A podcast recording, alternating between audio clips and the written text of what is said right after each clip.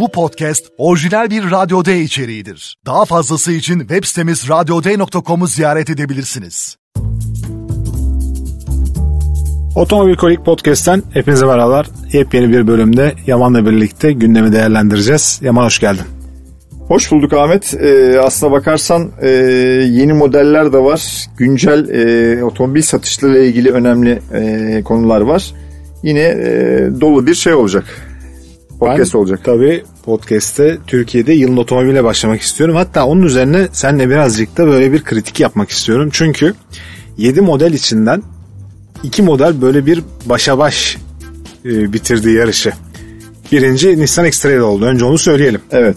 Yılın otomobili seçildi. Yılın, Türkiye'de yılın otomobili. Yılın otomobili seçildi. Marka açısından çok önemliydi. Yani marka yetkilileriyle böyle bir sohbetimiz var. Sevgili Umut ve İpek'le. Ee, tabii ki çok sevindiler. Ee, ciddi anlamda bekliyorlardı bu ödülü almayı. Ama hemen arkasından gelen Peugeot 408 bir 30 puan farkla ikinci oldu. Ama 408 aynı zamanda da yılın tasarım ödülünü aldı Yaman. Yani bence parlayan yıldız 408 oldu. Ya şöyle tabii e, baktığımız zaman oylama son e, gruba kadar böyle baş kafa kafaya gitti. Hatta sonuna kadar hep Peugeot öndeydi. Hı hı. E, o ana kadar tabii herkes Peugeot'un e, kazanacağını düşündü ama son grupta e, Nissan bir atak yaptı ve dediğin gibi 30 puan farkla e, Türkiye'de yılın otomobili seçildi. Aslında baktığımız zaman değerlendirirsek e, benim de kafamda SUV'lerin e, yükseleceği e, gibi bir şey vardı. Yani 408 X-Trail belki ben Corolla Cross da bu e, üçlüye katılır diye düşünüyordum. Eyvallah o da üçüncü bitirdi. E, Corolla da üçüncü bitirdi ama hani şeye katılamadı. E, puanlamada e, ilk iki kadar yüksek puan alamadığı için evet. heyecan yaşanmadı. Astra'nın orada büyük beklentisi vardı Opel tarafının. İyi de bir otomobil ama e, ya belki bundan 5 sene önce olsa Astra seçilirdi de şimdi artık SUV'ler e, pazar ele geçirdi. rakipler dişli yani 408 orada çok etkin bir otomobil. Yani X-Trail zaten ben baştan beri söylüyordum yani benim favorim bir otomobilde. Çok açık yüreklilikle de zaten yüksek puanı bu otomobile verdiğimi söyledim. E, beğendiğim bir otomobildi.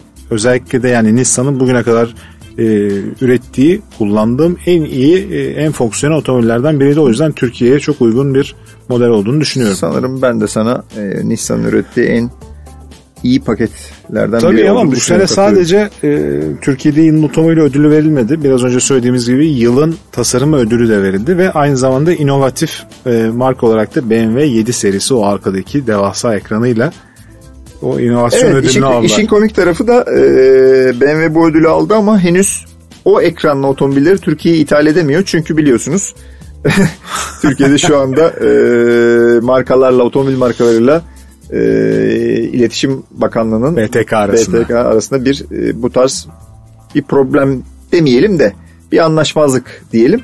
Dolayısıyla bazı teknolojiler şu anda Türkiye'de kullanılamıyor.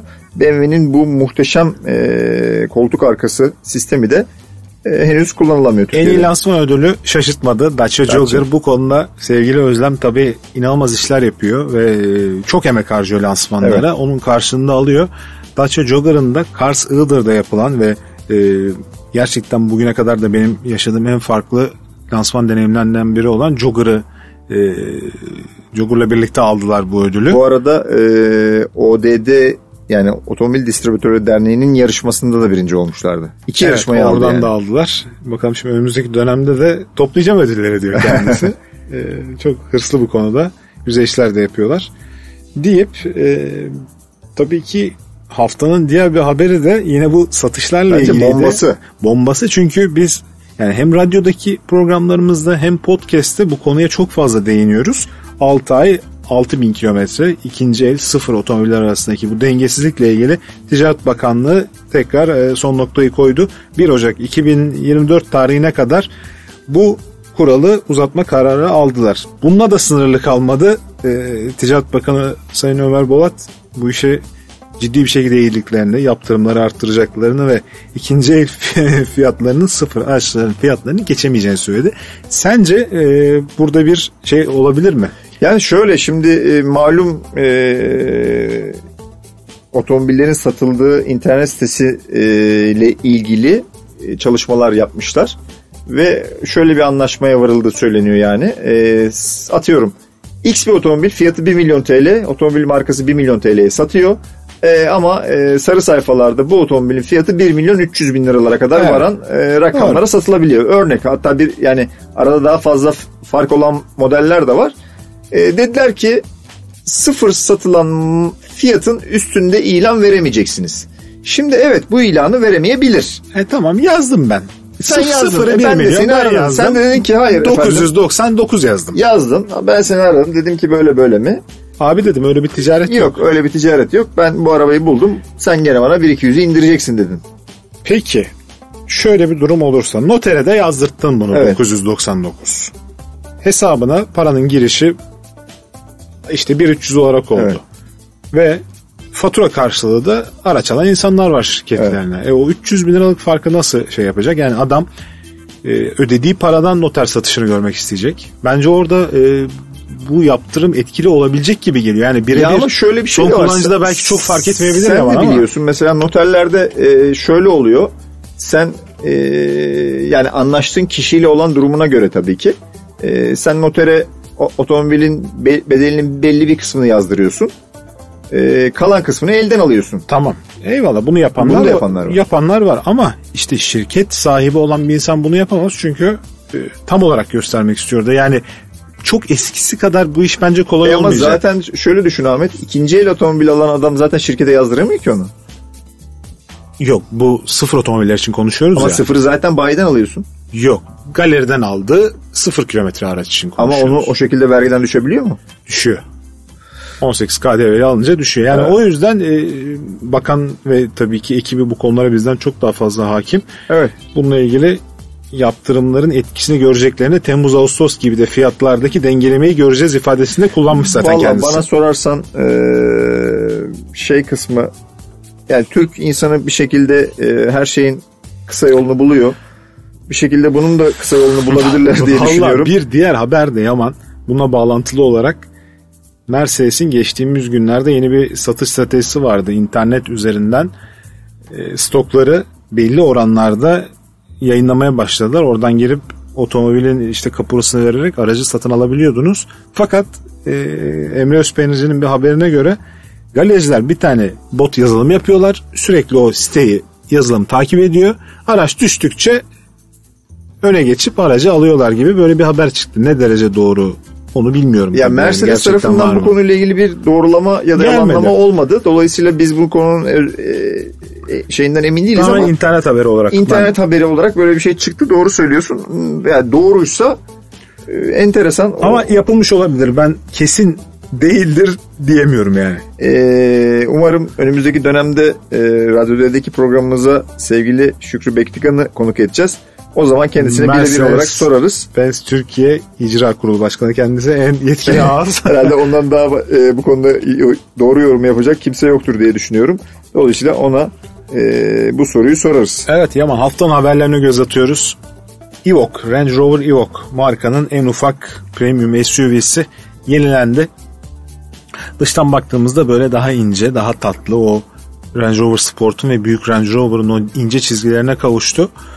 Bu eskiden çok ulaşılabilir Range Rover'da ama artık onu bile caddelerde göremez olduk. Evet. Ee, Ee, bu aslına otomobil- bakarsan Ahmet hı. otomobilin tasarımı çok değişmiş durmuyor. Dıştan baktığında evet çok ince detaylar var. Yani tabii ki değişmiş ama hani buna bir evok dersin. Ama Tabii. içi çok güzel olmuş. İçi güzel olmuş. Teknolojik anlamda gelişmeler gelmiş. O e, böyle bir şeydi. Yani o Range Rover markasına göre biraz daha basit kalıyordu içi. Evet. Şimdi o markanın dili oturmuş otomobilin içinde. Yani ben e, fotoğraflara baktım tabii daha otomobili görmedik. E, ama o fotoğraflardan özellikle içini e, çok beğendiğimi söyleyebilirim. E o büyük ekran gelmiş Velar'daki Evet. o PV Pro yeni nesli gelmiş. Zaten o terör response özellikleri falan hepsi en il- ileri seviyede gelişmiş olarak karşımıza çıkıyor. Bağlanabilirlikle ilgili bir takım eklentiler gelmiş. E, otomobil o markanın gelişim sürecine kendini dahil etmiş deyip yine Fransızlar tarafında da Renault'da ciddi bir atak var. Yani Avustralya birlikte marka resmen o kimliğini değiştirdi. Rafale. Rafale geliyor tam bir 408 rakibi. Vallahi birebir sen, senle bunu konuştuk. Ben sana söyledim çok benziyor değil mi diye. E, yani gerçekten 408 çok beğenilmişti. E, Rafale de 408 kadar yakışıklı duruyor ama tarzı çok benziyor.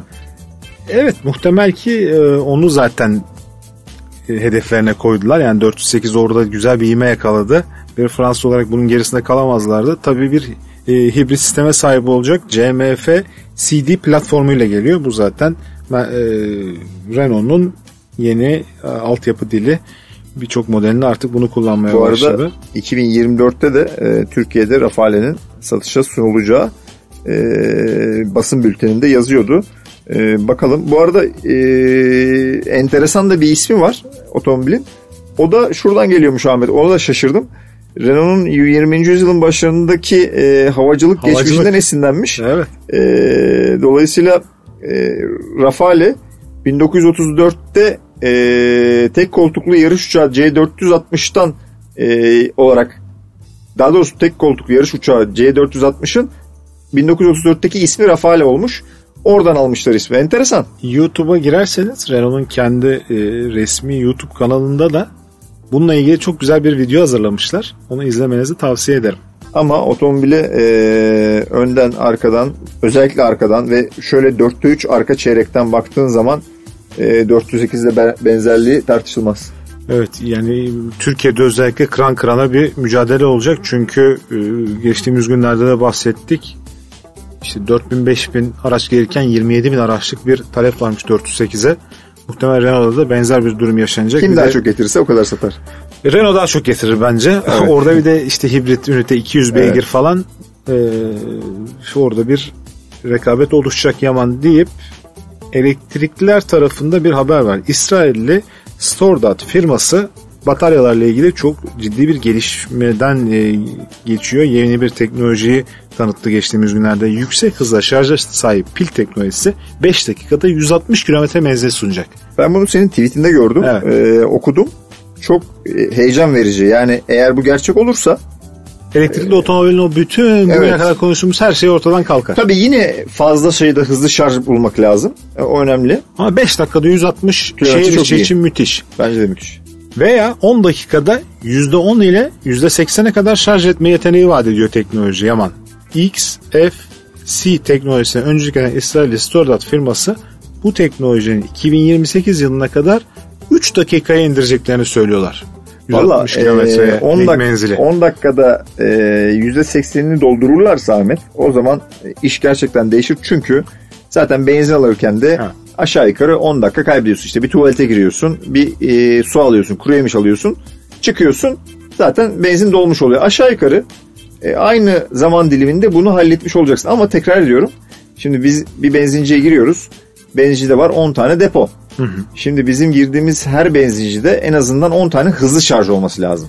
Yani e, normal Doğru. şarjdan bahsetmiyorum. Dolayısıyla e, tabii bu bütün benzin istasyonları ya da ne diyelim e, yakıt ikmali yapılan yerlere e, koyulması gerekiyor. Yani hızlı şarj arttıkça bu sistem oturur. Şimdi firmanın burada şöyle bir hedefi var. 2032 yılında da bu rakamı 2 dakika indirmeyi planlıyorlar. Muhtemel ki işte 2030'lardan sonra zaten Yaman bu birçok ülkede içten yanmalı motora son verileceği için o benzin istasyonları Hepsi yavaş yavaş şarj olacak. elektrik istasyonlarına dönüşecek ve yani 2 dakikada gidip beklersin.